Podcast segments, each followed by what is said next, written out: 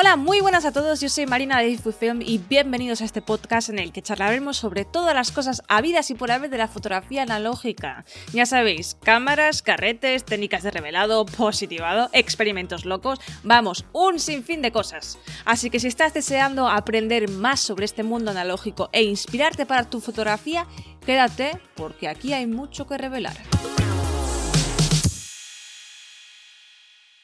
Hola, hola, hola, bienvenidos y bienvenidas a otro episodio más del podcast. Aquí hay mucho que revelar. Eh, me alegro un montón de poder estar aquí con, vosotras y con vosotros de nuevo para haceros llegar eh, vuestra dosis semanal de fotografía analógica.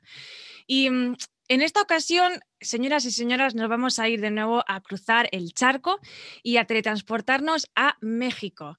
Eh, la verdad es que os tengo que decir que estoy mm, de verdad súper, súper, súper emocionada y afortunada de poder entrevistar a nuestro invitado de hoy porque es para mí una eminencia, de verdad, o sea, sin exageración, dentro de las prácticas sostenibles en la fotografía analógica. Así que voy a dejar de rollos y sin más dilación os presento a Andrés Pardo de Curioso Lab. ¿Cómo estamos? ¿Qué tal estás? Hola, todo bien. Buenos días por aquí. Buenos días. La verdad es que tenía muchísimas ganas de, como ya te he dicho, de entrevistarte, o sea, me moría de ganas y la verdad es que cuando me dijiste que sí, em, me hizo mucha ilusión porque, sobre todo porque em, sé cómo de, apretada tienes la agenda y el hecho de que nos hayas hecho un hueco para mí es todo un verdadero honor. Em, Andrés, no sé si tuviese aquí tu, tu, permiso para hacerte una breve, pues un poco una breve introducción de ti. Dale, adelante. Sí, genial, puta madre. Pues nada, eh, Andrés Pardo es un documentalista, cineasta experimental, editor y un apasionado de los procesos fotoquímicos sostenibles. Eh, ha estado haciendo numerosas investigaciones y experimentos con diferentes plantas y vegetales para dar con un método definitivo y sostenible en que se obtengan pues esos resultados similares al revelado al revelado de película de blanco y negro bueno, pues con lo que se obtiene con los químicos, eh, bueno, convencionales, pues algo así parecido, eh, lo más similar posible, pero con productos sostenibles. Em, bueno, sus investigaciones han sido publicados en el libro de eh, Mexico Lab Meeting Cookbook, en el Analog Cookbook Number 2 y en la web de la comunidad de procesos alternativos de Londres, que la verdad es que me encantan también estos señores de, bueno, estos chicos de, la comunidad de procesos alternativos de Londres, porque la verdad es que me alegra un montón. Y nada, oye, pues eh, no sé si a lo mejor me he dejado algo y si quisieras completar tu perfil. No, está bien. Así es. Sí. Ah, bueno, Joni, que me, que me olvidaba, también eh, has estado, bueno, ahora mismo eh, tienes en marcha talleres de, mm, de revelado para ah, online, en el que bueno, pues eh, tú enseñas cómo hacer tus propios, tu propio revelado a través de, bueno, pues de muchas cosas que a lo mejor tienes, dispones en casa y no sabías que podían utilizarse para ello. Y si no recuerdo mal, también hasta incluso tienes un curso ah, online que acabas de subir a la plataforma para, eh, pues para revelar las eh, filmaciones que tienes en, película de 16 milímetros, ¿verdad? Sí, hay, hay, uno, está Cinelab, que es un tutorial on demand. Eh, en YouTube hay uno gratuito que se llama Diarios de Parodinal, que es como, el, como analizar las posibilidades de, Parodinal, que es este revelador que se hace a base de paracetamol. y después pues estoy dando cursos online que vienen un poco del, pues, del, año pandemia, ¿no? Porque yo venía dando, yo daba talleres presenciales en, en Taller Panóptico, que es como, pues es un bastión en Ciudad de México este, de todos los procesos este, de siglos pasados. Eh, y, y, con Patti y Arturo, que son los chicos de Panóptico, siempre tuve mucha afinidad y daba talleres ahí y después en algunos festivales de cine experimental que siempre complementan con formación, yo daba talleres. Llegó la pandemia, ya. Eh, pues nos dejamos de ver Y, y pues como estuve un tiempo pensando en si la experiencia podría ser trasladada al, al, ambiente online, eh, hice este primer taller on demand, que es Diarios de, Cine Lab 16, luego hice Diarios de Parodinal, Hmm. Y después, bueno, largué el de Copraxis, que es como el, que está ahora corriendo. ¿no? Qué bien. y digo, funciona este, la experiencia online, no para todos, porque a veces todos no pueden conseguir los elementos, o te dicen, uy, me encantaría aprender, pero no tengo tanque, no tengo dónde conseguir las cosas. Entonces, bueno, yo un poco como que asesoro un poco a la gente de dónde conseguir las cosas o qué conseguir, o a ver, decime qué tenés bajo la tarja de la cocina para saber con qué puedes revelar, ¿no? Este, y un poco por ahí va el, camino, ¿no? Sí, sí, oye, pues qué bien. Oye, yo ya te digo que no hay mal que por bien no venga y el hecho de que, bueno, a ver, obviamente no puedo, sería como una borrada decir de, la cosa positiva, pero bueno, sí, la cosa positiva que sacamos de esta pandemia es que gracias a eso pensaste en expandirte online y a muchas personas que no están, que no pueden ni podrán a lo mejor eh, acceder personalmente a ti lo puedan hacer ahora a través de la línea. O sea, yo, yo misma me he querido apuntar a tu taller, así que la verdad es que a mí me parece maravilloso que lo hagas online. Sí, funciona, digo, la verdad que funciona. Este, para mí es un poco más difícil, porque no es lo mismo estar con un alumno pegado y que él saque el rollo del tanque y ver qué, es lo que pasó, ¿no? Decir, ah, esto está perfecto, o no, mirá, o sea, pasó esto. Hmm. Entonces, claro, te mandan fotos del celular, te mandan scans, lo meten a Photoshop y le tocan todos los niveles, entonces, bueno, estamos tratando de ver cómo funciona el revelado, no cómo se vería la foto con el postproceso. Eh, pero digamos que salvando ese pequeño detalle, la, experiencia funciona muy bien y la gente queda, pues, queda contenta. Igual, mi tirada siempre es agitar, ¿no? Para mí es más agitar a la gente a que ellos se pongan a investigar y a probar, más que enseñarles cómo hacer las cosas, ¿no? O sea, mi tirada es un poco esa, es como agitar la, la, banda para que pues, se quite un poco el polvo y vuelva a los procesos este, de hacer las cosas en casa. Qué bien. Qué bien, oye, pues la verdad es que sí, desde luego es súper, súper importante eso, porque es que gracias a que, por ejemplo, hagas este tipo de, labores, despiertas corazones, despiertas manicas para que puedan hacer pues eso, sus propias cosas y bajo tu lema, que es que con las cosas que tengas en casa, que tampoco te tienes que ir muy lejos, ¿verdad? Sí, sí es que es eso. No, hay excusa para no revelar. Exacto, muy bien. Debería, pues deberías de ponerlo ahí eh, como un lema, ¿eh? Una excusa para no revelar, buenísimo.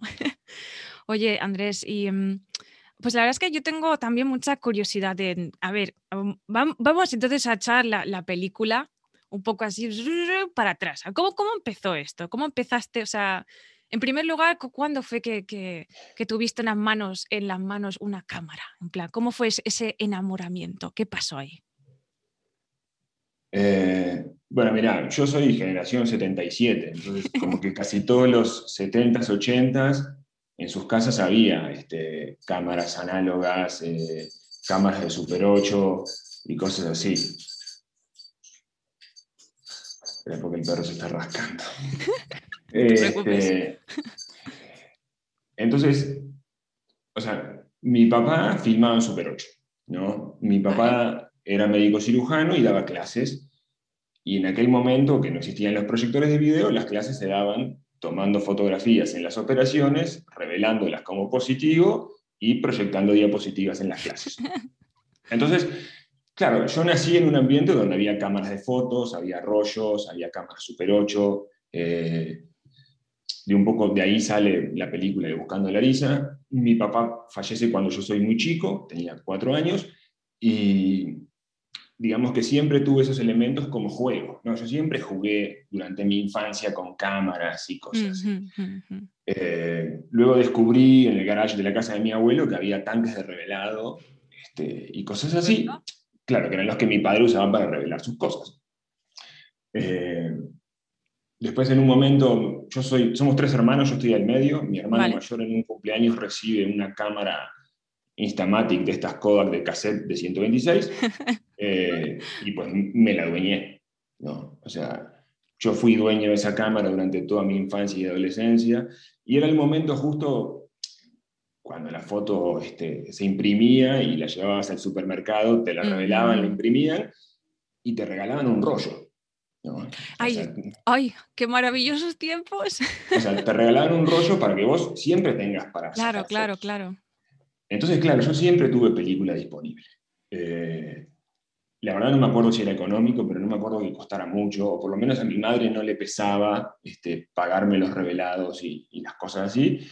Eh, después en la adolescencia, la cámara de mi padre, que era una Minolta, este, pues me leí el manual, yo aprendo así, leo manuales, hmm. y, así es un poco mi formación. Me leí todo el manual, aprendí a usar la cámara en modo manual, este, y descubrí el blanco y negro. En, una tienda empecé a ver que tenían cosas blanco y negro y empecé a comprar. Este, mi abuelo me llevó al Fotoclub de Uruguay, donde tenía un taller de revelado, y no sé, tendría 14, 15 años, yo en ese momento tocaba en una banda punk, entonces pasé a ser como el fotógrafo de la banda. Eh, eh, después entré en la escuela de cine, ya revelaba ya en ese momento hace un tiempo largo, entonces como que pasé a ser el foto fija de las producciones, algunos compañeros filmaban en Super 8, yo en ese momento ya estaba filmando en Super 8, tenía, un hermano que vivía en Inglaterra y me mandaba los químicos del White Spring Center. Qué guay. Este, en el momento que, claro, o sea, los podías mandar este, dinamita en un correo, que no pasaba nada. Este, Aquellos maravillosos tiempos. Exacto, ¿no? Eh, o sea, eran los tiempos en que yo compraba en eBay y mandaba los dólares en el sobre. ¿no? Así. Inconcebible ahora. Sí, no. Y, y, bueno, y después, durante o sea, la escuela de cine, casi todas mis prácticas fueron en Super 8 o en cosas así. Em, yo acabé la escuela como en el 2000, 2001, 2003 me trasladé a México y acá como desde el inicio mi, mi experiencia profesional estuvo muy vinculada a los procesos de laboratorio, ¿no? Este, a nivel este, película de cine. Entonces, bueno, a partir de ahí, pues me empecé a adentrar mucho más en los procesos este, y en los estándares Kodak y entender sí cómo funcionaban las cosas más allá de revelar un rollo de fotos. Este, pero claro, o sea, o sea, yo llevo haciendo o sea, procesos de revelado en casa desde hace muchos años. Entonces, eh, es, es, como muy parte de la familia. O sea, mi hija sabe que revelo, sabe cómo hacerlo, o sea, mi esposa sabe lo que hago. O sea, es como... Y ahora en esta casa tengo un cuarto oscuro en el fondo, pero durante muchos años lo hacía en la cocina. Entonces siempre fue también como una actividad muy este, cotidiana, que también hay un poco mi tirada de, pues lo puedes hacer en cualquier lado, no necesitas un cuarto oscuro, no. necesitas muchas cosas, este, y bueno, y un poco ahí empecé yo, ¿no? Y, y si bien mi proceso va más dedicado a película de cine, hmm. que es como un poco mi tirada, estandarizar un proceso este, ecoamigable eh, para película cinematográfica, pues nada, todo se aplica a todos los formatos. Sí. Sí, sí, sí. Buenísimo. Oye, pues la verdad es que es súper interesante ver cómo, cómo aquellos también, ese desarrollo de aquellos maravillosos años y también pues cómo has podido pues eso, adentrarte desde, desde, desde, bueno, desde tus inicios en el mundo eh, pues también cinematográfico y obviamente de la fotografía. Y, em, pero a mí, a mí lo que me interesaría es entonces dónde ¿dónde entonces empieza el interés por ir más allá, para sí, ir más al, fondo mm, de, conseguir, pues eso, em, empezar a hacer eh, cosas sostenibles, bueno, procesos sostenibles? Primero, ¿cómo? O sea, ¿de qué manera te interesaste y, por dónde empezaste? Eh, bueno, me interesó sí un poco desde siempre, o sea, yo crecí en la parte de Montevideo suburbano, ¿no? que era medio, este, no rural, pero era una zona todavía donde había quintas y chacras, mucho inmigrante italiano y español todavía. mi, mi, mamá creció, sí, en el Montevideo rural, entonces, pues yo siempre tuve mucho contacto como con, con la tierra y con este, los animales de granja y cosas así. Entonces, siempre tuve una vinculación un poco más... Este, cercana, digamos, a lo natural. Claro. Eh, en algún momento, no me acuerdo bien cuándo, eh, debe haber sido por ahí, los mediados de los 90, cuando yo empecé a hacer procesos reversibles, ¿no? Sí. A base de dicromato de potasio, hipergamanato, ácido sulfúrico, cosas así, ¿no? Cosas que iba a la droguería a comprarlas Y pues me preguntaban, ¿no? ¿Para qué las vas a usar? O sea, ¿por qué estás comprando esto? Y así. Eh, y claro, también eran tiempos donde vos les decías, no, voy a revelar fotos y te las daban. ¿no? O sea, decían, ah, está bien, va a revelar fotos. Este, y pues en ese momento, claro, yo en un momento empecé a revelar mucho en mi casa y se empezaron a juntar los, los tambos de, químicos exhaustos. Eh, y un poco ahí empecé, empecé a cuestionarme de qué hacer, ¿no? Entonces, lo primero que hice fue empezar a leer los, los, PDFs de Kodak, ¿no? los, papeles de Kodak, que en ese momento no eran PDFs, tenías que ir a la tienda de fotografía y pedirle los manuales. ¿no? Eh, y bueno, ahí empecé a ver cómo Kodak sugería este, tratar los químicos exhaustos, ¿no? que básicamente era diluirlos en agua caliente, luego en agua fría y desecharlos. Eh, ¿Ah, sí? Sí. Eh, es como una, gran dilución, como 10 litros de agua caliente, 10 litros de agua fría. Pero se llega entonces a, eliminar todo. Recuerdo que como que mostraste que, recuerdo ver en Instagram, por ejemplo, una botella de plástico y creo que como que también propusiste de alguna manera, o sea, algún método como para eliminar esos, ¿verdad? Los, los tóxicos de los químicos. ¿Sería utilizando el mismo proceso? Eh, no, bueno, más o menos. lo que te digo en realidad es algo que yo había leído en los, ah. manuales de Kodak y es lo que mm. empecé a hacer en aquel momento, mediados de los 90. Em, después, o sea, cuando yo vine a México y empecé a, tener contacto con los laboratorios de cine, empecé a ver cómo lo hacían ellos, ¿no? Este, y empecé a ver variantes, ¿no? O sea, como que hay laboratorio, había laboratorios eh, digamos que muy conscientes, que contrataban empresas dedicadas al tratamiento de desechos peligrosos, y había laboratorios que tiraban todo por el caño. Entonces, este, pues ahí fue como que surgió mi interés eh, en las cuestiones este, más sostenibles, ecoamigables y, y, cosas así. Aunque si vos hablas con un químico cinematográfico y les dices ecoamigable, se te ríe en la cara. ¿no? Porque digamos que hay una larga tradición este, fotográfica de, sostener conceptos que no son del todo correctos, ¿no? que te dicen, nada, no pasa nada. O sea, o sea, bueno, sí, no pasa nada si es uno solo, es lo que yo digo siempre. No pasa nada si soy yo solo, pero si todos los vecinos de mi colonia empiezan a revelar en su casa y empiezan a tirar las cosas por el caño, ahí sí va a pasar. ¿no? Sí, no. Entonces, entonces, mejor no hacerlo ninguno. ¿no? Eh, y, un poco ahí, con el, cuando yo empecé mi vinculación con los laboratorios, empecé a pues, investigar un poco más. Y como te decía que yo soy de leer manuales, pues nada, empecé a buscar en, internet manuales de tratamiento de desechos químicos, este, y hay algunos manuales, este, digamos que bastante específicos, que tienen un capítulo para desechos hospitalarios, un capítulo para industria metalúrgica, un capítulo para laboratorios fotográficos. Entonces ya está. A ver qué es lo que dicen las eminencias químicas de cómo hmm. hay que hacer el tratamiento.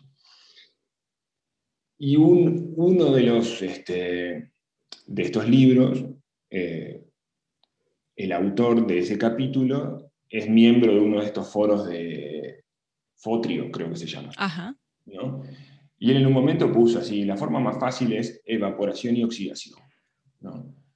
Entonces yo le dije, le escribí, le dije, ¿cómo es? ¿no? O sea, simplemente abrir, el, dejar la botella al aire y que desaparezca. Y me dijo, sí. Dice, ah. evaporación, oxidación, mucho UV, ¿no? o sea, mucha radiación ultravioleta, mata todo. Eh, y lo probé, llené un tanque de, agua de 10 litros, lo subí al techo del laboratorio y en 5 meses desapareció. Este, ah. Entonces, te queda como un, una costra este, sólida, que es lo que luego hay que, este, digamos que rascar y tratar de otro modo, que ahí lo puedes hacer o llevándolo a un sitio donde, traten este, materiales peligrosos o puedes tener un jardín de fitorremediación. ¿Qué es fitorremediación? Perdona, es que no, no eh, disculpa mi ignorancia. No, no, es algo que a mí es bastante nuevo. Hay ciertas plantas que se utilizan para extraer metales pesados del suelo. Hay ciertas plantas que tienen la habilidad de absorber eh, metales pesados o quitarle así el ácido a, las, a la tierra o cierto tipo de cosas. Eh, la alfalfa, por ejemplo, es una planta que puede absorber ciertos metales. ¿no?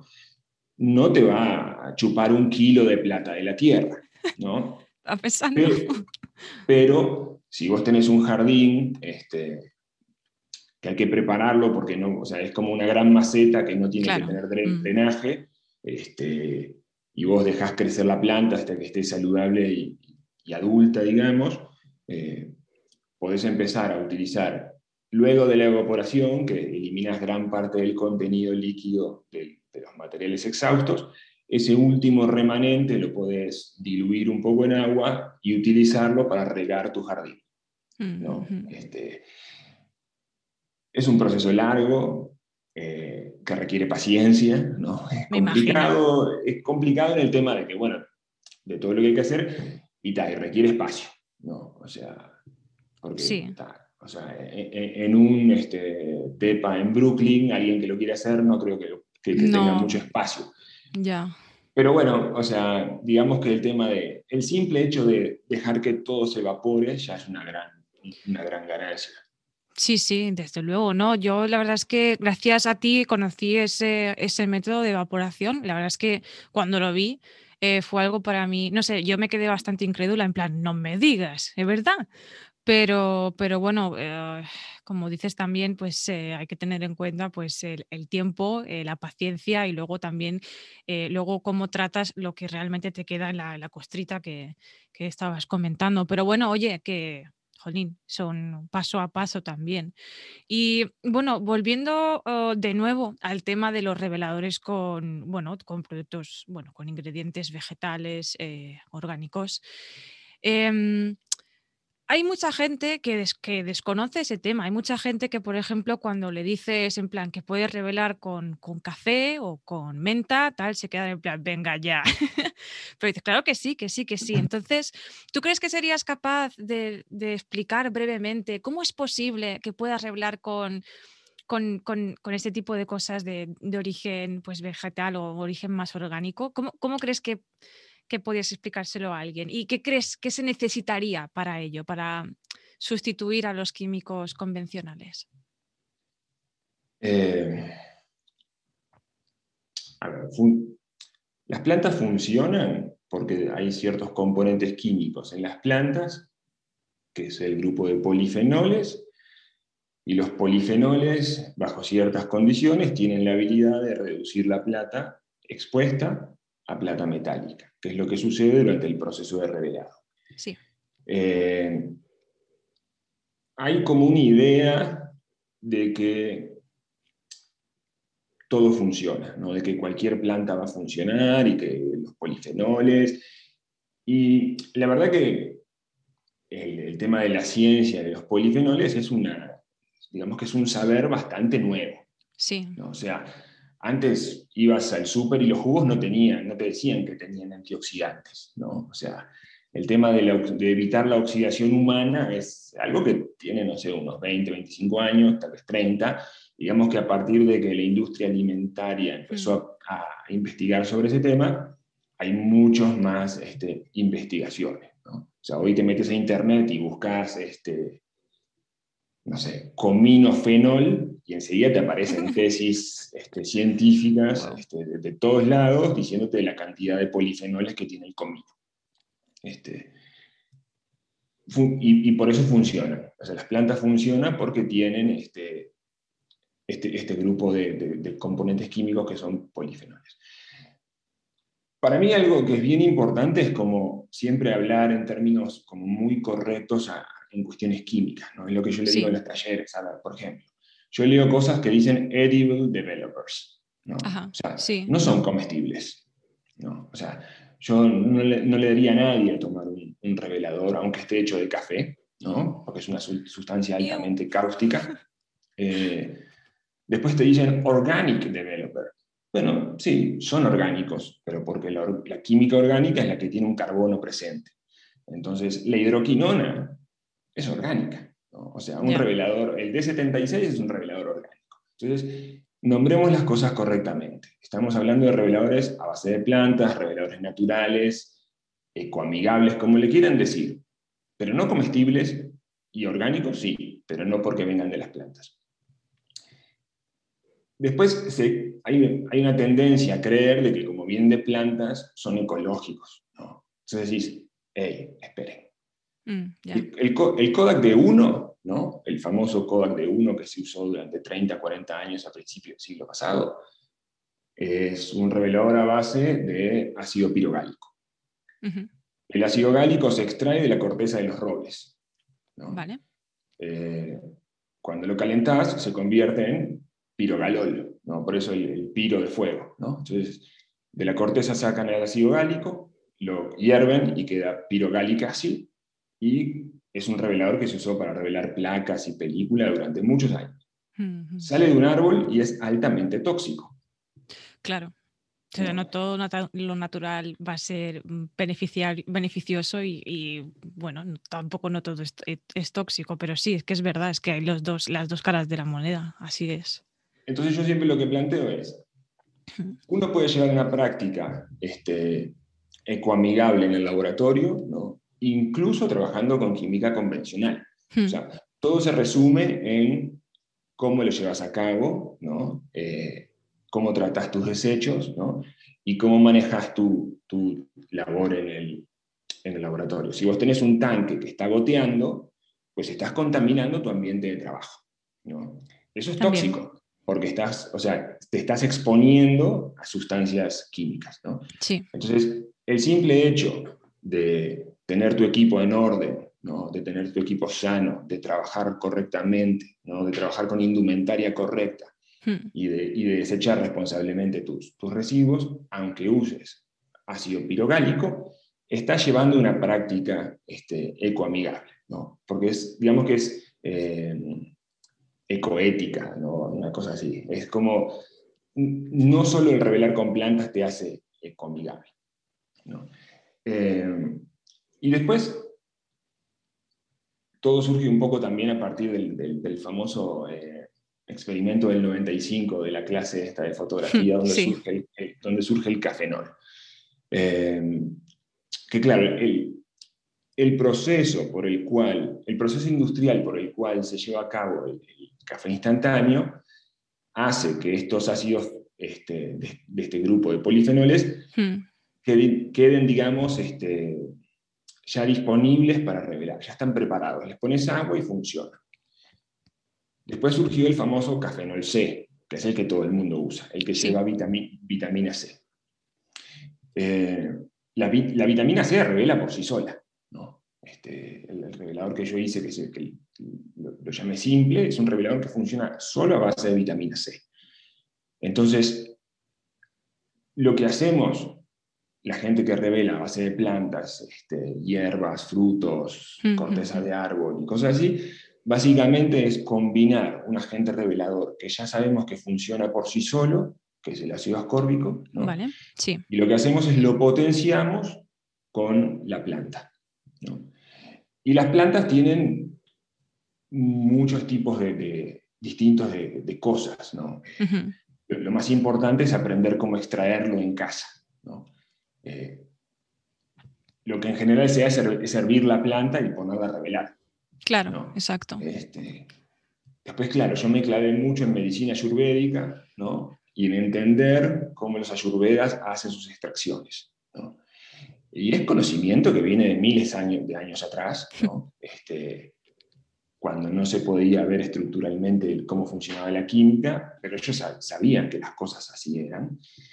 Entonces, claro, empecé a ver eh, cómo ellos hacían sus extracciones, empecé a probar, ¿no? salvando las distancias entre lo que ellos hacen y lo que yo hago, este, digamos que recreando libremente lo que es la extracción ayurvédica, y me di cuenta que eh, pues las, las, extracciones más cuidadas eh, potencian muchísimo más los reveladores. Eh, Interesante. la gente que hace el cafenol dice, justo el otro día en, el grupo de Facebook de cafenol alguien preguntó de qué pasaba si le quitabas el café al cafenol. Claro. Y en general todo el mundo decía, no funciona. sí, sí, funciona. Pero hay que, hay que trabajarlo de otro modo, porque si vos al D76 le quitas la hidroquinona, solo le dejas el metol, va a funcionar de otro modo. O sea, no puedes pretender que lo que hacen dos personas lo haga una sola en el mismo tiempo. Básicamente es eso. O sea, el trabajo de equipo ya se, se, desmiembra y trabajan distinto. Pero un poco así, el, el cafenol para mí lo, interesante es que puso sobre la mesa la idea que se puede trabajar con materiales de acceso rápido, sí. ¿no? este, puso la idea también de bajar este, drásticamente la toxicidad de los químicos utilizados. Total. Y además como que agitó, este, fue un agente efervescente que agitó la banda para salir a revelar este, con, con, lo que sea. ¿no? Sí. Y, ahí, y ahí está, por ejemplo, el caso de Mark, de Mark Jenkins, que hizo su película Bates y la reveló toda en Cafenol. ¿no? Buenísimo. Pues la verdad es que es, que es eso que, joder, es que me parece súper interesante y, y, que me alegra un montón de que, de que haya sucedido esto tan revolucionario que nos haga pues eso, eh, rebajar los niveles de, de, toxicidad cuando estamos pues revelando. Entonces, yo tengo entendido eh, bueno, en mi caso yo empecé, bueno, yo es que ahora mismo es como que estoy de lleno eh, en esto de, intentar ser lo más sostenible posible dentro de la fotografía analógica. Y me he dado cuenta de que a cual, más o menos a casi todas las recetas que tú busques que, o que encuentres, eh, siempre hay dos, um, dos, bueno, dos ingredientes comunes y luego ya pues que son lo que has dicho, el ácido ascórbico, el ácido ascórbico, Sí, ascórbico, sí, la vitamina C. La vitamina C y luego el, el carbonato de sodio. Eh, si tienes estos ingredientes, realmente, yo no, yo realmente como que he visto que, que lo único que, que, que, cambia es el otro ingrediente. Por ejemplo, he visto gente eh, revelando con, con vino, eh, revelando con, con cerveza, con, con, menta, con un, bueno, con un montón de cosas. Entonces, mi pregunta es, como tú decías antes, ¿vale todo? Es decir, porque si se supone que el agente eh, que revela es la parte de fenol, eh, por ejemplo, yo es que he visto hasta incluso gente eh, revelando con perritos calientes. ¿Cómo, ¿Cómo, es eso? Yo no lo entiendo. ¿Cómo es eso? ¿Cómo es que sucede eso? Eh, lo que pasa es que, mira, a ver, las plantas, por ejemplo, tienen, tienen varias cosas, ¿no? Sí. La albahaca morada, por ejemplo, que yo tengo en el jardín, tiene eh, fenoles y flavonoides. Sí. Los flavonoides están dentro de la, de, del grupo de los polifenoles, eh, pero su extracción es distinta. Entonces, yo puedo hacer de la misma planta, puedo extraer fenoles o puedo extraer fenoles y flavonoides. ¿no? Eh, la diferencia, por ejemplo, es que los dos revelan, ¿no? porque los dos tienen la capacidad este, química de reducir la plata, pero los flavonoides entintan la película y los fenoles no. ¿no? Entonces, yo, yo, con la misma planta puedo eh, revelar y que la película me quede en blanco y negro, uh -huh. o puedo revelar y que la película me quede morada. Me encanta. Eh, entonces, ahí es un poco donde empieza el tema de entender qué es lo que tienen las plantas y cómo extraerlo. ¿no? Por ejemplo, los, los, pozos de café. ¿no? Sí. Eh, que te, vos filtras el café, te tomas el café y queda ahí un montón de desecho orgánico de café, este, y que sigue teniendo un alto contenido este, de cuestiones que te pueden ayudar a revelar. Pero Sí. no, salen, no salen en agua, salen en alcohol. ¿no? Entonces, la extracción de los pozos de café tiene que ser agua y alcohol. Puede ser etanol, puede ser vodka barato, puede ser cualquier tipo de etanol que, digo, acá en México cuesta más barato el vodka que, la, que el etanol. Entonces, pues me voy al Oxxo y me compro un vodka oso negro, que no creo que nadie se lo tome. Un poquito para aquello, un poquito y para mí. ¿no? Exacto. Y, y después, por ejemplo, hay algunas plantas que los fenoles salen solo en acetona. Entonces, Wow. es decir, a ver, ¿me conviene hacer una extracción en acetona y bancarme el olor o gastar en acetona o busco otra planta? ¿no? Eh, la cebolla, por ejemplo, tiene este, sulfatos, ¿no? que los Sí. sulfatos aceleran el proceso del fijador de sal. eh, los sulfatos también, por ejemplo, te ayudan a, reducir el stain de la película.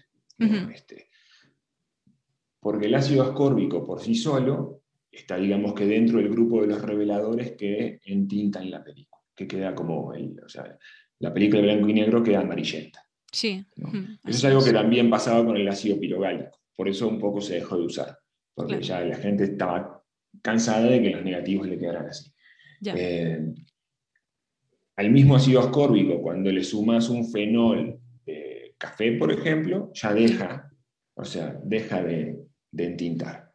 Entonces, hay plantas que te ayudan a revelar más rápido, ¿no? Hay plantas que te agregan otro tipo de tonalidades, hay, hay, plantas que te agregan microcontraste, hay plantas que te reducen la potencia del ácido ascórbico, como el árnica. El árnica, digamos que le, le, baja la potencia del ácido ascórbico y te deja un negativo de bajo contraste.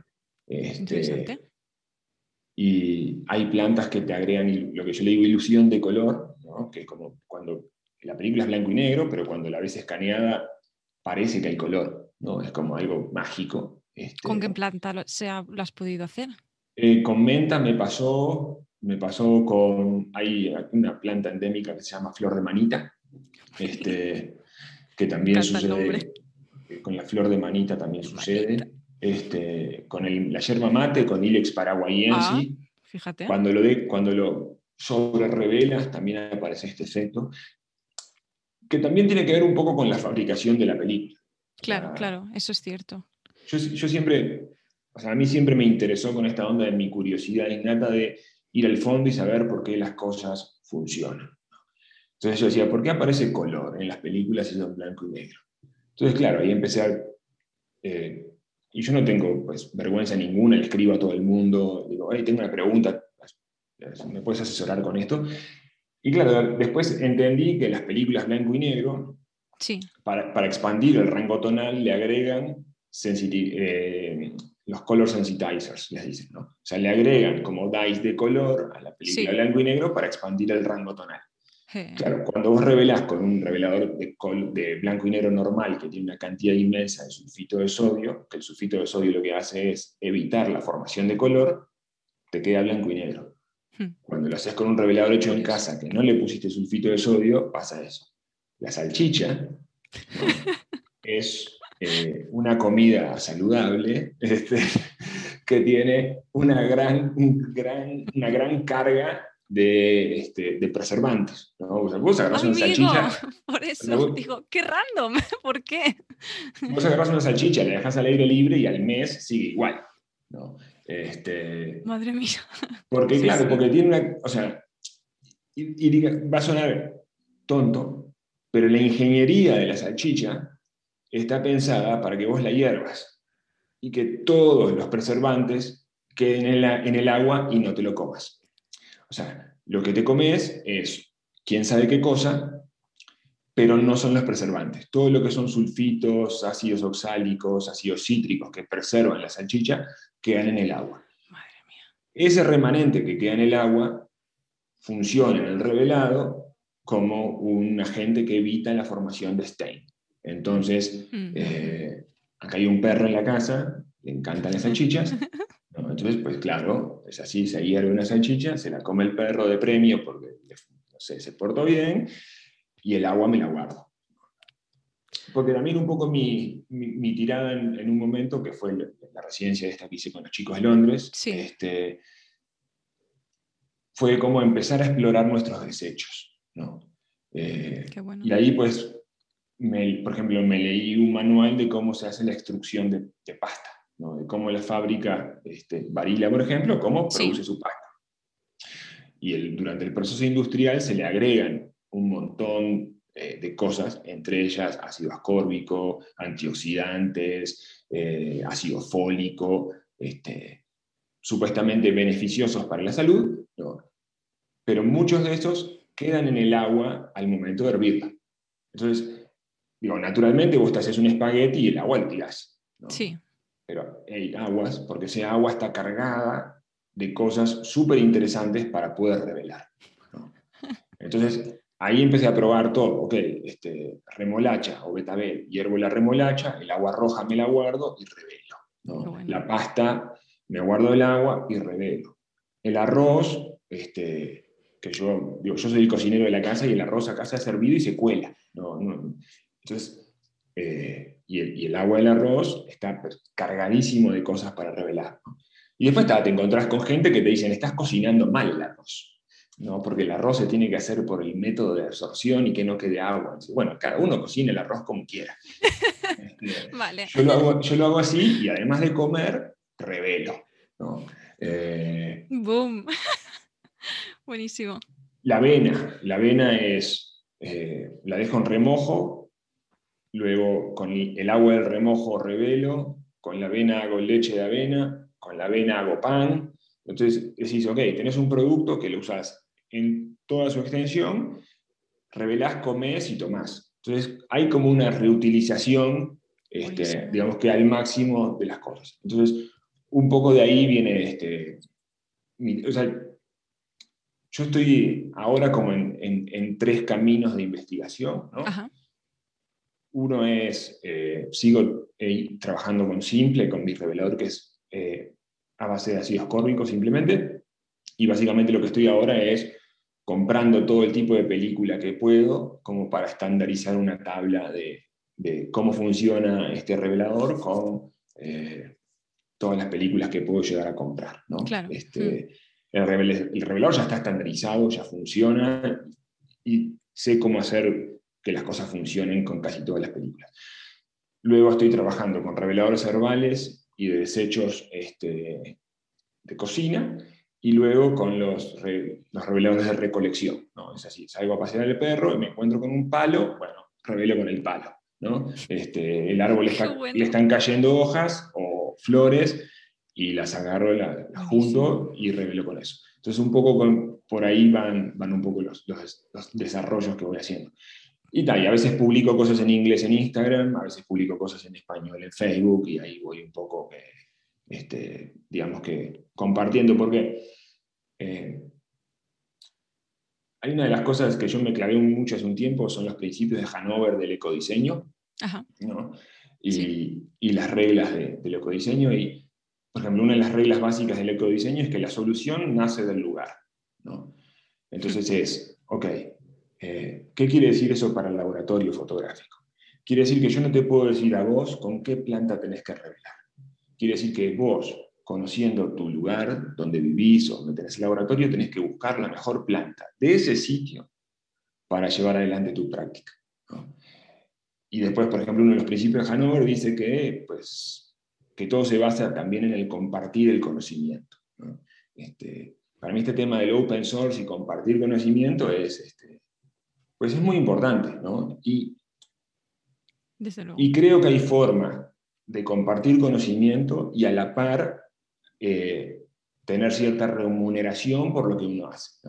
Es como, hay gente que es, no te digo nada, porque como yo me dedico a esto, mejor no digo mi secreto. ¿no? Es, no, sé, a mí me parece que no tiene mucho sentido eso, entonces un poco ahí es que me, me voy moviendo.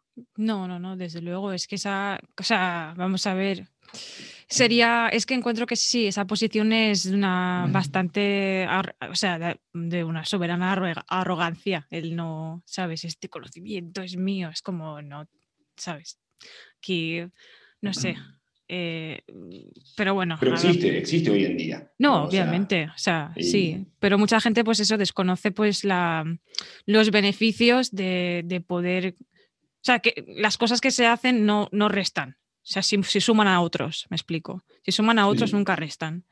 Pero bueno, yo qué sé, eso ya es meterse a un percal. La verdad es que, la verdad es que yo la, verdad es que yo marcaría en, una, eh, pues en, un, cuadro así enorme lo que has dicho de que, pues eso, que si tú quieres eh, realizar tu práctica, eh, conoce tu lugar y, mira, y, mira, observa y encuentra qué es lo mejor para ti eh, para poder introducirlo en, tu fotografía, o sea, para revelar, para tomarte algo incluso y para todo. Oye, me parece, jolín, súper, no sé, la verdad es que yo te digo que estoy súper emocionada por escuchar. Mira, yo, creo que mm. el, el, ambiente Google y todo eso nos, nos, ha hecho perder la capacidad de buscar información. ¿no? O sea, sí, eso es hemos olvidado de las bibliotecas, ¿no? Y hemos olvidado de... Eh, hoy en día es más fácil preguntar en un foro que buscar la información.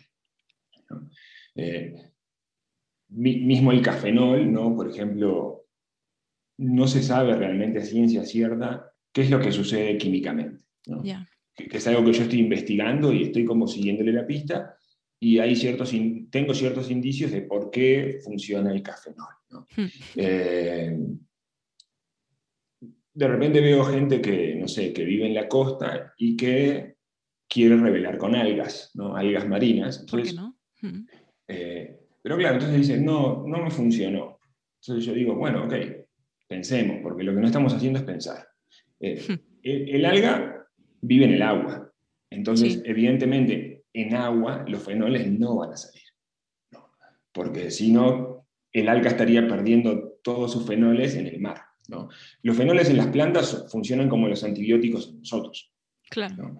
O sea, eh, en la primavera, cuando las plantas florecen y empiezan a salir los frutos, ¿no? Mm. Eh, que sucede todo este mundo mágico de la polinización, las abejas y cosas así, bueno, no solo llegan las abejas, también llegan bichos e insectos que no son beneficiosos para las plantas porque se las comen. La planta qué hace? Cambia su pH generando más ácidos, que son estos fenoles, para este, repeler estos insectos. Entonces, el mejor momento para cosechar una planta para revelado es en ese momento, cuando la carga de polifenoles es más alta. Claro. Entonces, pues hay que estudiar, hay que investigar, hay que leer, ¿no? Hay que leer un montón de cosas. Sí, sí, sí. Y, de, y de, muchas disciplinas, porque no, los libros de fotografía, los libros de fotografía no, no lo dicen todo. Sí. Este, y bueno, entonces, un poco ese es como mi, mi, mayor interés personal, o sea, como hmm. entender realmente cómo funcionan las cosas y después está, señores, esto funciona así. Si lo querés usar, bien, si no, también. Y si me querés discutir, discutime. Este, pero bueno, o sea, es como, es mi postura, es como una, es, es, es mi investigación. Si te parece o no, pues ya, a mí me viene valiendo un cacahuate. Sí, sí, sí, qué bueno. Pero bueno, em, que, por cierto, a ver, eh, yo sé que has usado, vamos a ver si no me, bueno, ahora me, voy a dejar muchísimos, pero has hecho revelador con albahaca, con membrillo, con remolacha, con un montón de cosas más, pero ¿cuál de todos los métodos que has, perdona, cuál de, los, de todos los reveladores que has probado es el que tú personalmente consideras que es el que tiene mejor resultado en cuanto a las imágenes que, que, obtienes? Em, acá en México hay una, una, infusión herbal eh, de muchos años, prehispánica, que se llama té del indio. Bueno, el nombre actual es té del indio, antes se llamaría distinto, té del español, tal vez, quién sabe. este, es una infusión herbal que tiene muchas cosas. Tiene pingüica, que es como una fruta como una valla silvestre muy pequeñita, tiene eh, hoja de quién sabe qué, tiene palo santo, o sea, es como, tiene muchos tipos de plantas, maderas y frutos. Y claro, al ser, un conjunto de muchas cosas, o sea, estás extrayendo muchos fenoles distintos, y es el que a mí más me ha gustado, eh, sobre todo por cómo se da. Eh, yo lo que hago básicamente es ir al mercado, ¿no? En México siguen funcionando estos grandes, estas grandes naves este, como industriales donde están todos los puestos de fruta, verdura, pescado, pollo y así. Eh, y está la zona de la gente que vende hierbas. ¿no? tenés el que vende tés y cosas así, pero tenés el, el, el yerbero tradicional, ¿no? que tiene pues árnica, este, menta, tiene como todas las hojas, este, había así por haber. Y yo hice como que hice eh, buena relación con una de las yerberas del mercado en Ciudad de México. Y bueno, le pregunté, ¿no? ¿Qué tiene esto? Ella me explicó y le digo, ¿cuánto de cada cosa? Me dice, ah, un puño de esto, un puño de esto, un puño de esto. Ajá. Y decís, ok, o sea, ¿el puño de quién? ¿No? O sea, entonces, ahí, ahí me di cuenta la importancia de siempre comprarle al mismo. ¿no? Claro. O sea, de, que cuando, por ejemplo, si vas a comprar menta, pues da un poco igual a quien le compres la menta porque vas a comprar una planta ya seca, ya sea seca o recién cortada, es una planta. Pero cuando estás comprando infusiones, este, o sea, digamos que, que tienen más de una planta y se prepara de este método tan preciso y científico, que es un puño de cada cosa, es, este, pues bueno, es siempre con el mismo. ¿no? Sí. Que eso también aplica, por ejemplo, para el parovinal. ¿No? El parovinal que se hace a base de paracetamol, soda cáustica y agua. Este, claro, yo empecé a promover ese revelador y de repente había gente en Latinoamérica que me decía, no, me funcionó bien la vez pasada y ahora lo hice distinto, lo hice de vuelta y no me funcionó. Oh, vaya. Ok, ¿compraste en el mismo lugar? Ah, no, cambié de, me, compré otra, otra soda cáustica. Ah, le digo, ok. O sea, cada fabricante de soda le mete un poquito de su cosecha a las cosas, ¿no? Claro, es verdad. Unas son más puras, otras son más rebajadas. Mm. Este, entonces, claro, ahí entendí con el té del indio la importancia de eso. Y es el, el que a mí más me, me gustó, ¿no? También, sé que, también sé que se da solo en México, ¿no? Este, o bueno, en Guatemala creo que también se usa. Este, pero claro, o sea, si estás, no sé, en Bolivia y existe el té del indio, seguramente te funcione distinto. ¿no? Que me parece que también es un poco la magia de esto, ¿no? Es como, a ver, yo sé que esto funciona, ¿no? Lo único que tenemos que lograr es que vos en tu lugar lo hagas funcionar, ¿no? Este, y, y, ya está. Y es como, y eso también es como, como este, este sacudón de tenés que probar, ¿no? Sí. Este, ayer me escribió un amigo de Uruguay y me dice, probé el revelado con vino y me salió todo negro. Oh, vaya.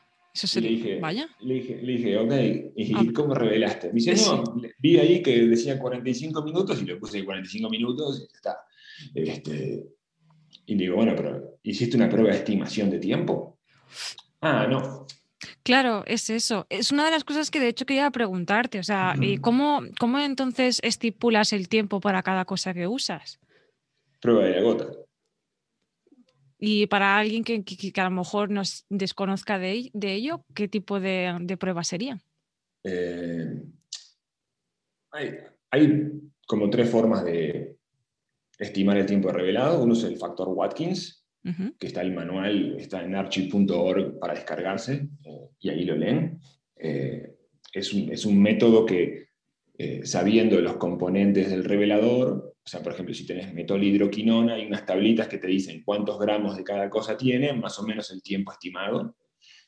Eh, claro, hay que entender que es un libro de los 40, 30, entonces las películas han, cambiado. Este, pero sigue funcionando bastante bien. Luego está el método de inmersión, que es agarrar un pedacito de película, sumergirlo en revelador y esperar a que esté negra, contar el tiempo, decís, ah, ahí está. Mm.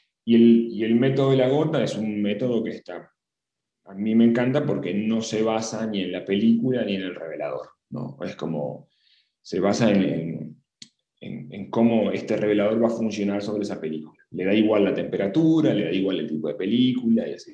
Básicamente pones una gota en un pedacito recién revelado de película. Eso es importante porque hay gente que a veces agarra la punta del rollo, pero si venía velado de fábrica, tiene que estar recién ah, vale, velado. lo entiendo. Vale, vale, ok. Pones una gota y cronometras el tiempo entre que la pones y llega a su máxima densidad. Ese tiempo en segundos lo dividís entre cuatro y te da los minutos este, de revelado. Es un tiempo estimado, que es, es algo que yo siempre, o sea, no me canso de decirlo, es una estimación. Claro, claro. es, eh, truculento, hay que aprender a leer la gota, ¿no? porque tiene varias fases. Al principio se aclara, luego vuelve el mismo tono, luego se empieza a oscurecer, llega un momento que ya no se oscurece más y la gente dice, ¿cuándo para el cronómetro? ¿No? Este, y, y lo que estima ese método es qué tan rápido revelan las luces altas. Ah, es lo que, comprendo. Mm. Es, lo primero que se revela. ¿no? Sí. Este, faltan las sombras. Entonces, claro, o sea, la gente dice, ah, 30 minutos me dio, 30 minutos y sale, uh, esto es una porquería. No, men, o sea, es un tiempo estimado, después hay que hacer pruebas. Claro, obviamente.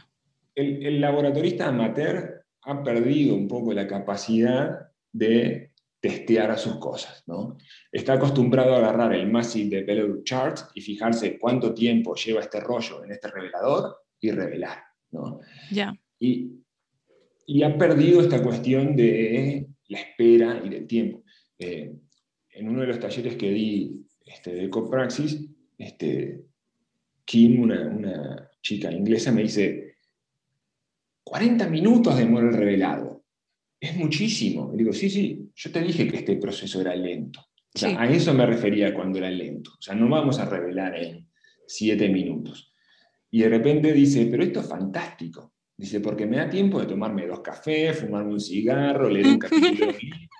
Yo digo, sí, o sea, y es algo que había un par de gente en el, taller que, llevan adelante laboratorios comerciales. Sí. Y dije, este método es, o sea, cambia totalmente la planificación de tu día. Porque si vos antes revelabas 10 rollos en hora y media, ahora 10 rollos los vas a revelar en 4 o 5 horas. Entonces, o sea, funciona, funciona bien, da buenos resultados, es lento. Entonces, hay formas de acelerar los procesos de los reveladores a base de ácido ascórbico, que justamente son las plantas. Las plantas nos ayudan a obtener este, velocidad. Aún así estamos hablando de revelados de 20 minutos, 30, de 20 30 minutos. Sí. Este, pero bueno, se trata también de disfrutar lo que hacemos. Claro, ahí está, sí, sí, pero bueno, oye, pues la verdad es que sí, yo bueno, eh, reconozco que, sí que he notado que a lo mejor pues no existe, por ejemplo, bueno, que se ha perdido un poquito esto de, realmente experimentar y de realmente pues entender por qué suceden las cosas e ir pues por probando pues precisamente lo que tú haces, por ser, pues eso, tener curiosidad e intentar probar esto y probar lo otro, llegas a saber todo lo que tú sabes, Andrés. Es que no sé, es muy importante. Y, mm, eh, eh, mi esposa me dice, de repente me dicen, pásame la fórmula. mi esposa me dice, no se la des, es tu trabajo. Digo, la fórmula no hace nada. O sea, yo te puedo dar las fórmulas de todo lo que hago. Pero no solo es la fórmula, es el método. O sea, yo te puedo decir, ponerle 20, gramos de carbonato, 5 de ascórbico, 300 mililitros de agua y a revelar. ¿no? Pero el agua es distinta aquí que allá, ¿no? la, temperatura, y, la temperatura y la humedad es distinta. Hmm. Eh, las condiciones cambian drásticamente el, revelado casero.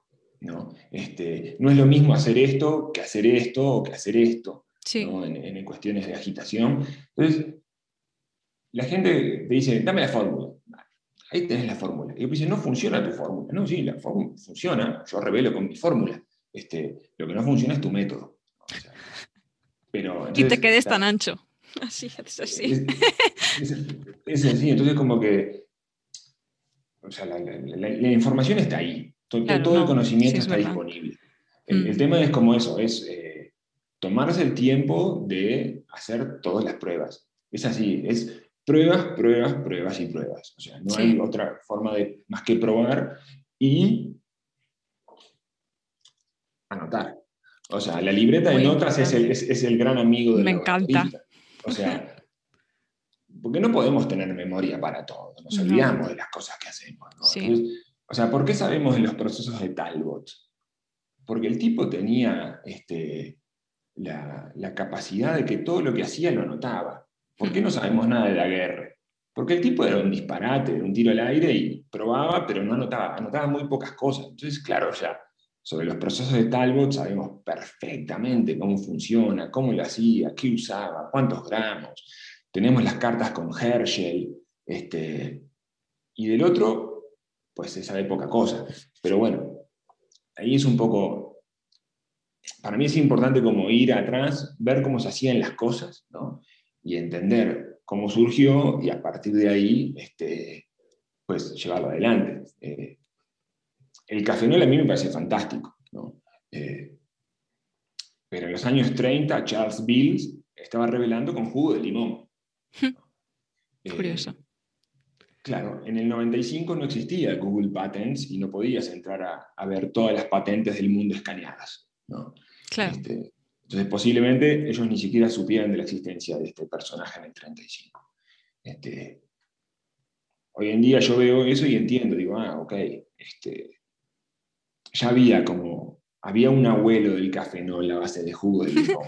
este, y, bueno, después entender también que la clase de química esta del 95 de café, no eran estudiantes de química, no eran escolares que no sabían lo que estaban haciendo, era gente que sabía precisamente lo que estaba buscando. ¿no? Que eso es, eso es este, pues nada, a mí me parece fabuloso cómo, lograron este, llevar adelante ese experimento. Sí, sí, la verdad es que, bueno, gracias a todas estas personas por la documentación y por su perseverancia y el, lo que tú dices, el probar, probar, probar, gracias a ellos pues tenemos esta información. La verdad es que, pues sí, es muy importante pues aplicar esto también en nuestras propias vidas. Y em, una pregunta que tengo, que la verdad es que hay muchísima gente que me ha llegado, bueno, me ha mandado mensajes eh, desde que, bueno, pues también he estado yo intentando promover esto de, reveladores hechos a base de plantas, por ejemplo, es que la gente me pregunta eh, cuál es tu opinión. Em, una vez que tú haces, bueno, tengo varias preguntas. En primer lugar, ¿puedes llegar a, conseguir consistencia en tus imágenes? Por ejemplo, si imagínate que dices que has encontrado la fórmula de, yo qué sé, eh, revelas con membrillo, por así decirlo. ¿Crees que podrías llegar a tener un, constancia en las imágenes resultantes eh, utilizando las mismas cantidades, la misma agua, misma temperatura y misma forma de agitar? Eh, sí se puede, pero hay que planificarlo. Porque no todos los membrillos o no todas las hojas, aunque uses el mismo peso, eh, te van a dar lo mismo. Entonces, Entiendo. Por ejemplo, lo que yo hago es, cuando cosecho albahaca, hago 10 o 20 litros de, de, extracción. Eh, la guardo en botellas y la meto al freezer. Entonces, tengo una gran cantidad de, de revelador que sé una vez que hago la prueba con la primera este, partida de ese, revelador, ajusto mis tiempos y sé que durante los siguientes 20 litros voy a mantener ese estándar. Cuando vuelvo a hacer una extracción, tengo que volver a hacer pruebas. Claro, claro, claro. Es, un poco el, tema este de que, que este, este, método te cambie la estructura de trabajo. O sea, no podemos aplicar eh, la misma regla a todo, a ver, si estuviéramos haciendo una extracción industrial y agarramos la albahaca y hacemos la extracción este, a nivel industrial, por ejemplo, como se extrae el ácido para hacer la aspirina, bueno, claro, sabés que siempre va a ser igual. Pero bajo este esquema de hacerlo más casero, ¿no? Este, una vez que vos tenés tu extracción, no tenés tu cosecha de revelador, pues bueno, hay que probar y ajustar tiempos. Este, también pasa que el revelador la, la película, ¿no? Es muy noble, tiene una latitud bastante grande. Entonces, sí. a veces, aunque haya una ligera variante en, en, la cosecha del revelador, a simple vista no te das cuenta. Y después cuando escaneas o cosas así, pues es fácilmente compensable. Eh, pero también varían, por ejemplo, los reveladores son estacionales. No es lo mismo cortar la albahaca. La albahaca está todo el año, pero no es lo mismo invierno que primavera. Entonces, también hay que, hay que tener ese tipo de cosas en cuenta. ¿no? O sea, funcionan, no siempre funcionan igual, y si vos querés mantener consistencia durante cierto tiempo, lo que hay que hacer es hacer una gran cosecha eh, y luego eh, pues, o frizarla o buscar la forma de este, preservarla, ¿no? Como hace el, vino, por ejemplo, se preserva en, barricas de, de madera y se le agregan cosas este, que ayudan a, evitan la oxidación y preservan la solución, digamos. Este, que de hecho, por ejemplo, leyendo libros de cómo se hace el vino, entendí la importancia del envejecimiento de, de las, este, de las, barricas, de, las soluciones ah, este, a base de plantas. ¿no? Claro, claro. Eh, si, yo si yo hago hoy una extracción de albahaca y revelo hoy, voy a tener un resultado. Si yo la dejo envejecer un mes y medio, va a ser mucho más potente. ¿no? Entonces, también hay que ver ahí eso, o sea, hay que empezar a entender cómo funciona eso. Eh, porque la oxidación oxida los fenoles, que esto es, increíble. O sea, el fenol se oxida a semiquinone, quinone, hidroquinone. Entonces vos partís de una planta y acabas con hidroquinona. digo, hablando burdamente, es un poco lo que sucede durante la oxidación. claro. Eh, nada, pero puedes eh, evitar la oxidación. Este, entonces sí, hay métodos de estandarizar las cosas. lleva trabajo, lleva tiempo. Este, y, y es toda una cuestión de planificar, porque vos tenés que planificar que si vos vas a tener que revelar, eh, no sé, 10 rollos de Super 8 en una semana, tenés que empezar a preparar tu revelador tanto tiempo antes. Entonces, pero bueno, es también un poco este, vida de campo, ¿no? O sea, vos sabés que plantás la semilla hoy para cosechar en 5 o 6 meses. Es, un, es, un, poco, es un poco esa cabeza, hay que cambiar un poco la cabeza de ir a comprar el revelador eh, así. Y algo que para mí me parece este, como fundamental decir es que me, sonaría muy extraño que alguien que quiera llevar una práctica eh, sustentable, ecoamigable, cosas así en el laboratorio, no la llegue a su vez en su vida diaria. ¿no? O sea, es como, sería raro pensar en alguien que quiere hacer eso en el laboratorio, pero que en su vida cotidiana pues le dé un poco igual. ¿no? Este, yo estoy súper de acuerdo contigo, la verdad es que es que es que es eso, o sea, en mi caso yo pues a, lo largo de los últimos años me he venido pues siendo un poco más consciente de, todo, o sea, desde, desde lo, que, lo que consumo, de pues eso, de, alimentos, de, la ropa, qué es lo que tiene la ropa, de cómo, o sea, de nuestra vida cotidiana y eso es como que se ha trans, como que transmitido hasta incluso a la fotografía, en plan, ostras, es que no tiene sentido que yo intente ser eh, bueno, pues lo más eh, ecoamigable posible, pero luego pues eh, revelo mis, mis, carretes de esta forma. Entonces es que es, o sea, tiene todo, tiene todo el sentido del mundo lo que dices, como que como que, este como que sería muy de pose, ¿no? Simplemente pues, oh, yo me voy de, de eco, eco-friendly solamente cuando, cuando hago, cuando revelo mis carretes, pero luego, pues yo qué sé, tiro, no sé, que bebo en botellas de, de, plástico, esas botellas de plástico las tiro donde sea. No sé. Sí, no, tienes, tienes toda la razón, la verdad es que sí. Hay, hay, un libro que está súper interesante que se llama eh, The Ecological Thought de Timothy Morton. Este, que él dice que él dice algo muy interesante que es que el, digamos que como que el pensamiento ecológico es infeccioso. Desde una, luego. Vez que, una, vez que te agarra en un campo de tu vida, pues rápidamente contamina a todos los demás. Y es un poco así, o sea, una vez que vos estás contaminado con, con este, esta, estas ganas de llevar una práctica más ecoamigable, este, no pues, puedes volver atrás, ¿eh? Lo, lo, trasladas a todos los ambientes de tu vida. Sí, desde luego. Es que además es como que, como que luego digo, wow. Eh, luego, en plan, ¿cómo es? O sea, luego, una, de las cosas que sí que pienso es cómo es que mm, teniendo muchas de la gente esta información de, ostras, mira, si haces esto, esto es lo que sucede, ¿cómo es que la vida sigue así? o sea, me explico. Creo que a, lo mejor es como que muy, muy deep y todo esto, pero yo qué sé, ¿cómo es, es que, por ejemplo, llevado el terreno de la fotografía analógica, sabemos eh, cuán, cuán de tóxico es desde Em, la fabricación de la misma película hasta su revelado y positivado, ¿cómo es que teniendo esta información de, toxicidad en nuestra cabeza, cómo es que podemos dormir por las noches? Yo es que, claro, es eso, no, lo entiendo, pero, pero sí, es por eso que lo que tú dices que es infeccioso. Hay, mira, por ejemplo, en la fabricación de la película hay varias cosas. Este, hay gente que dice ¿no? que la película, eh, ¿puedo, sacar fotos si estoy vegano? Mira, se, te, acabó el chollo.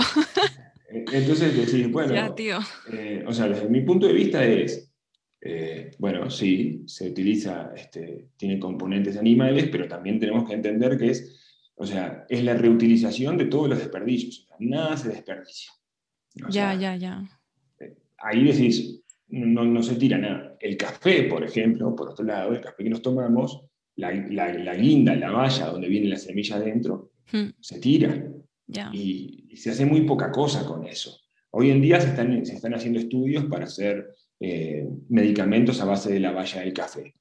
En México, las, los cafetales eh, utilizan una gran cantidad de agua para desprender la, semilla de la, pulpa del café y la pulpa la tiran en los ríos.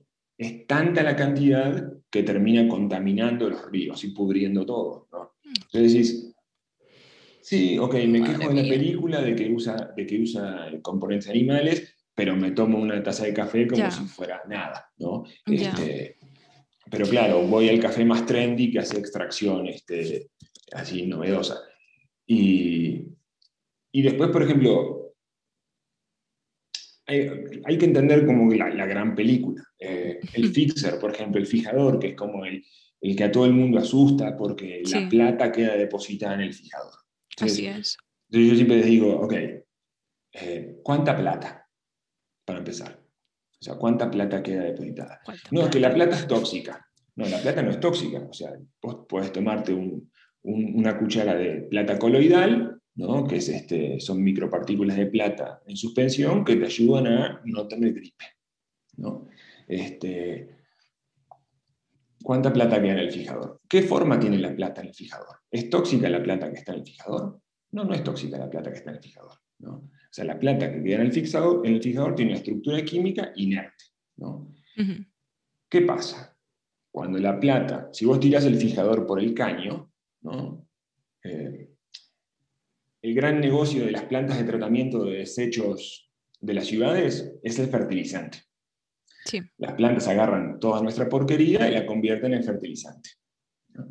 Cuando estas plantas detectan la presencia de metales pesados en, en las aguas residuales, agregan ácido nítrico para decantar los metales pesados y separarlos.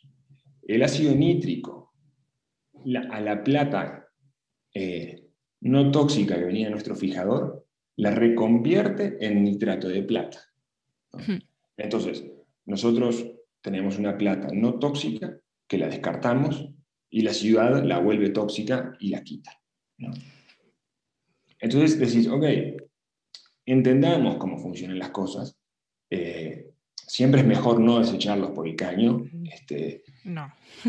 pero pero dejemos de repetir sandeces. ¿no? O sea, es como, a ver, la plata en el fijador no es tóxica. ¿no? La plata en el fijador está ahí no a matar a nadie. ¿no?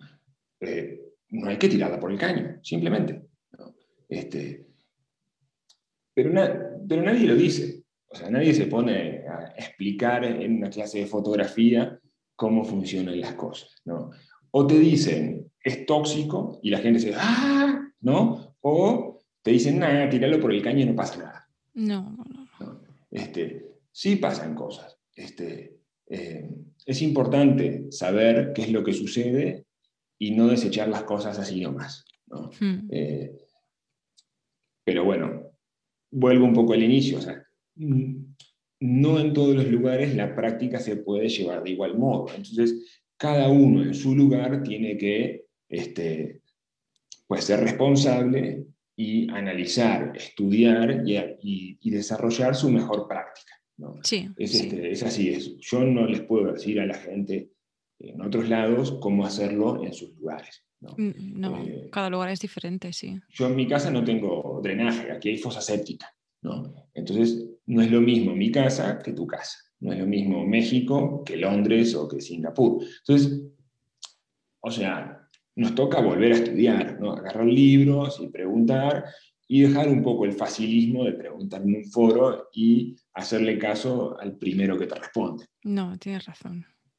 Sí, sí, sí, sí. La verdad es que sí, mira, yo es que desde luego que cuanto más me más me más indago en este en este tema es que más incógnitas me aparecen y surgen y más como que tengo la necesidad de aprender más y más y porque es que, ¿sabes?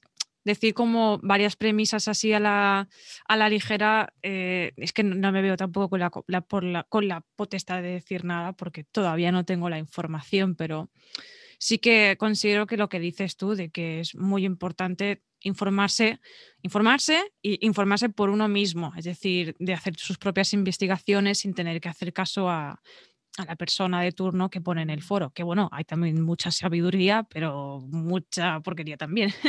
pero bueno, sí, oye, que, que tienes razón. Y pues nada, Andrés, antes de, de, bueno, de, acabar con, este episodio, me gustaría hacerte, la, bueno, tengo dos últimas preguntas. Eh, y mm, a mí me gustaría, pues eso, eh, preguntarte un poco, pues, ¿cómo ves tú el futuro de la fotografía analógica en, el sentido, bueno, fotografía analógica, incluso por las filmaciones eh, también en, película? Em, ¿Crees que el futuro de estos dos medios depende también de cómo Ah, mejoramos este proceso de una forma más sostenible o crees que, no va a ser así? Yo en cuanto a, según tengo entendido, encuentro que cada vez la gente va siendo más consciente de nuestro impacto ambiental. ¿Tú crees que eso a la larga va a hacer que, mucha gente esté en contra de, estos dos medios o que va a ser algo más bien positivo? para hacer, para despertar el corazón de otras gentes y hacer piña y hacer cosas para mejorarlo? ¿O cómo lo ves? Mira, yo creo que va a seguir mucho tiempo así. ¿No? Este, o sea, el, gran cambio del negocio se dio cuando dejamos de imprimir. El, por ejemplo, el, gran, gran negocio de Kodak era este, vender papel para imprimir. ¿no? Y te regalaban los rollos porque la gran ganancia era eso. Es como el mercado de las impresoras. Las impresoras cuestan nada. Eh, el, negocio de la, negocio de la venta de impresoras es que sigas comprando cartuchos para imprimir este, tus hojas. la fotografía funcionaba un poco así. Eh, la venta de químicos nunca fue un gran negocio para las empresas. Este, ahora la gran, la, gran ganancia de las empresas es la película. Y, se han achicado y están sosteniéndose así. Creo que como lo han conseguido, eh, va a seguir mucho tiempo más. A mí me parece que es beneficioso incluso que la gente empiece a revelar en casa con este tipo de métodos. Sí. Porque básicamente lo que hace es seguir comprando película y revelando. Y, como es, y como es algo, digamos que es altamente satisfactorio, ¿no? el hecho de de revelar bajo este método, ¿no? Es decir, cortar una planta, hacer una extracción, agregar un poco de polvos blancos, es como, es, muy, es muy interesante, o sea, y es satisfactorio al final del día sacar el carrete y ver que tenés fotografías. Sí, desde luego. Entonces, yo lo que he visto es que la gente cuando, cuando llega o cuando conoce este tipo de métodos, pues se entusiasma y va al closet y saca la cámara de su abuelo, de su papá y cosas así, y empieza a consumir. Entonces, ese consumo, pues, termina siendo beneficioso. Entonces, yo creo que vamos a seguir teniendo película por mucho tiempo más. Eh, la otra vuelta hace tiempo, un amigo chileno me preguntaba que si ya estaba pensando en la emancipación total antiimperialista y ya no comprar más película y fabricar la propia. Estaría genial. Entonces decía, bueno, Yo, yo, investigo los reveladores que otro investiga. bueno, claro, es que eso sería otro percal, otro mundo. Sí, sí. Pero, por ejemplo, ahí tenés a, a Pierrot, el de Film Wash. ¿no? Sí, Washi. Este, mm. eh, pues que lo está haciendo, le está yendo. Este, yo veo que hay mucha gente consumiendo ya sus, sus productos. ¿no? Sí, sí, sí. Eh, entonces me, parece que vamos a tener fotografía por, por mucho, mucho tiempo. Eh, no, creo que la cuestión, este, digamos que la, parte animal de la fotografía sea realmente este, tan grande como para impactar con que de repente todo el mundo se vuelva vegano y que nadie quiera este, seguir comprando fotografía. Sé que hay gente que está investigando sobre este, emulsiones este, a base de gelatinas vegetales y cosas así. así es. Como... Que funciona muy bien, por ejemplo, para fotografía de gran formato, ¿no? O para, para hacer contacto, porque tal, no tiene la dureza para pasarse por una cámara o para correr en una cámara 16 o cosas así. Pero bueno, es un principio, ¿no? O sea, tal vez en unos años nos dicen que, está qué sé yo, que del maíz este, estamos sacando película, ¿no? Este, entonces, Yo creo que va, para ahí, ¿no? Es como, eh, no sé, a, mí, por ejemplo, me encanta el rollo del cafenol y cosas así, pero está, o sea, la industria del café es bastante desagradable también, o sea, los campesinos le pagan dos pesos, el café que vos consumís este, en un lugar, este, no sé, se cosecha en Zimbabue, entonces eso hace que un barco le lleve de un lado a otro, el ácido ascórbico se hace en China a base de maíz transgénico. Eh, o sea, hay muchas cosas que no están bien, ¿no? Pero la onda es, bueno, tratar de hacer lo mejor posible en tu núcleo. ¿no? Sí, sí, y tratar de, agitar y que los, así como que ser un satélite, de que empezar a tocar este, otra gente que, que, empiece a hacerlo de, un modo similar. Yo estuve investigando, por ejemplo, de sustituir los químicos. ¿no? Hmm y ahí hice el revelador cavernícola, como yo le digo yo, que es, este, es cáscara de mandarina, eh, ceniza de madera eh, y extracto herbal. Funciona, es fabuloso, o sea, pasas una tarde haciendo cosas, es increíble para hacer talleres, pero tal, no es comparable a un revelador este, eh, como el cafenol o como un revelador herbal. Pero, digo, se puede hacer a alguien le tocará también este, pues, agarrar esa punta y seguir investigando y lograr tal vez algún día eh, tener un revelador a base de ceniza de madera y mandarina comparable con un D76. Claro. tampoco se puede esperar de que una persona haga todo. hay que también, eh, pues nada, como contagiar esa curiosidad y que los demás empiecen a hacer sus propias investigaciones. No, sí, sí, sí, desde luego. Ya ves que estoy muy de acuerdo contigo con lo de que la, la premisa de, de, hacer, de no abrumarse y hacer poco a poco eh, lo que cada uno pueda dentro de sus posibilidades y dentro de, de, de, sí, de lo que de lo que pueda hacer, puñetas. Porque yo, por ejemplo, llego a un punto que incluso yo misma me, llegué a, abrumar porque, pues eso, intentaba pues promover un poco también pues el hecho de, de revelar con, con cafenol em, y muchísima gente, por ejemplo, me envió mensajes de, oh, lo que estás haciendo es, es apoyar a, los esclavos. Y yo, pero, pero, pero, pero, pero, momento, paremos el carro. Y yo, vamos a ver, a ver, eh, sé que no todo es perfecto, pero que puñetas, es un paso, ¿no? Digo yo. Y sí, lo que dices tú. Eh, bueno, pues que me imagino que dentro de lo, de lo, que tú puedas, pues intenta hacer las cosas lo mejor que puedas y, y, poco a poco, y ya está, sin abrumarse. ¿Qué opinas pues de eso? Pues ahí es un método eh, que, cada uno tiene que estudiar la mejor forma de llevarlo adelante. ¿no? Hmm. Eh, y y tal, si la gente, sí, tienden a decir esas cosas, ¿no? Que no, sí, estás apoyando este, cosas así. Pero bueno, a veces la gente después va y se compra un café en Starbucks. Claro, es que es eso. No sé, es que claro, me, me, hizo gracia que, en plan, yo qué sé, es que acaso no se puede ver tampoco esa parte de que, pues no sé, estoy, pues que hay mucha gente que está intentando usar eh, cosas distintas para no cagarla tan, tanto. Pues pero, pero bueno, yo que sé, hablando mal y claro, puñetas. Sí, sí, sí, en francés. Ay, qué bueno, Andrés. Oye, pues nada, eh, normalmente suelo acabar el podcast eh, con una frase que suelo repetir, bueno, que suelo decir a todos los invitados, y es que mm, me gustaría que echáramos la, película así, rebobinásemos otra vez hacia atrás, eh, cuando tú em, empezaste en esto de las creaciones de, imágenes y de filmaciones, ¿qué consejos te darías a ti mismo en ese momento? Que tú ahí echando la mirada atrás, ahora viendo en plan, uff, uff, yo me hubiese dicho esto.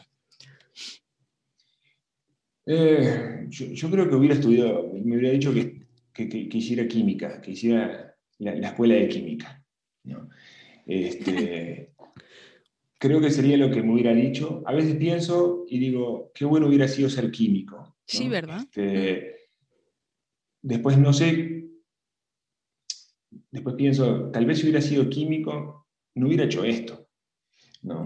es como, porque quién sabe si me hubiera interesado el cine y la fotografía, ¿no? Este, lo, que sí eh, me diría a mí mismo de que hice bien es leer todo lo que me encontré a mi paso. que, es un poco lo que, lo que yo siempre digo y repito es, la información está en los libros, ahí está, hay que ir a las bibliotecas, hay que ir a las bibliotecas digitales que tienen los libros gratuitos y leerlos, porque eh, el proceso no ha cambiado en 100 años, ¿no? sigue siendo el mismo. Entonces, ¿por qué, ¿por qué, estamos buscando, eh, como el revelador mágico, el baile, eh, así como bailar con el tanque? No, yo lo agito así porque me agrega microcontraste y uso esto. El conocimiento está ahí, solo hay que ir, leerlo y tomarse el tiempo de, pues, entenderlo. Eh, yo sé que, que si hubiera hecho química, por ejemplo, hoy en día entendería mucho más fácil las cosas. Sí. Eh, porque a veces tengo que leer y releer y buscar otros manuales y preguntarle a amigos químicos de laboratorios cómo funcionan las cosas para entenderlo yo y luego poder transmitirlo del mejor modo. Y sobre todo está, estando seguro yo de que lo que estoy diciendo es cierto. ¿no? Claro. Eh, pero digo, si volviera atrás, me diría eso, me diría estudiar un poco más de química. Sí, sí, desde luego que yo creo que a muchos de nosotros nos ayudaría, bueno, pues tener aunque sea mm, conocimientos básicos de química nos ayudaría a entender un montón de cosas de la fotografía analógica, que al fin y al cabo eh, eh, es, química pura y dura. Bueno, sí. Pues nada, eh, oye, la verdad es que para mí ha sido un placer. Eh, este episodio contigo. Y antes de, acabar, me gustaría poder, pues eso, que, bueno, recordar a todos los que nos estáis escuchando eh, a través del podcast o a través de, YouTube. Recordaros que todos los enlaces los voy a poner aquí abajo para que chequeéis el, el trabajo de Andrés en el Instagram de Curioso Lab, para que chequeéis. Em, la, página web en el que pues, podéis encontrar información de los talleres que él da e incluso eh, de la plataforma nueva, bueno, del curso nuevo que ha sacado en la plataforma Thinkific. También voy a dejar todos los enlaces aquí abajo por si, bueno, pues queréis atender a, sus cursos y informaros de un montón de cosas súper interesantes. Ya veréis que, como él dice, esto también, o sea, esto es muy adictivo, os, lo puedo asegurar y eh, además que es súper interesante este mundo. Y aparte de eso, cosas que hemos dejado, una cosa que, cosas que hemos hablado por aquí en el podcast, yo también lo voy a dejar aquí, aquí abajo. Y nada, Andrés, ¿habría algún sitio en el que dijeras, dijeras en plan, también estoy por aquí? Eh, ¿Hay algún canal de YouTube o algo así que, también, en el que también estés? Eh, pues digo, hay un canal de YouTube de Curioso Lab, eh, donde hay videos de experimentos y cosas así. y todo se llama igual, o sea, en realidad Curioso Lab está en Facebook, Instagram y YouTube. Alimento las redes un poco dependiendo de mi carga laboral o familiar, entonces de repente te publico varias cosas en una semana y de repente desaparezco. Este, pero bueno, así es esto también. Y, y después, bueno, Instagram lo mantengo más en inglés, Facebook lo mantengo en español y en YouTube publico un poco ahí este, sin ningún tipo de criterio. bueno, ¿qué más da? Bueno, pues, pues nada, estupendo. Como ya os he dicho, yo voy a dejar aquí todos los enlaces para que le, hagáis stalking al señor Andrés y para que a ver si os animáis a, atender a uno de, de sus talleres. Pues nada, Andrés, de verdad, para mí ha sido un enorme placer tenerte aquí eh, y que hayas podido compartir con nosotros aquí este rato y sobre todo de nutrirnos de toda tu sabiduría, porque es que, ya te digo, yo es que yo ya siento que si rasco, es que podría encontrar aquí un tesoro perdido. Bueno, es que, madre mía. Pues nada, muchísimas gracias, Andrés, de verdad. Y de nuevo vosotros. Muchísimas gracias por estar aquí con nosotros de nuevo y nos vemos en el siguiente episodio. Hasta luego. Adiós. Adiós. Y este ha sido el episodio de esta semana. Muchísimas gracias por pasarte por aquí. Y si no lo has hecho todavía, échale un vistazo a la web www.ifufeum.com para aprender aún más sobre la fotografía analógica. Un abrazo enorme de esos que te dejan sin respiración. Y nos vemos en el siguiente episodio porque aquí hay mucho que revelar.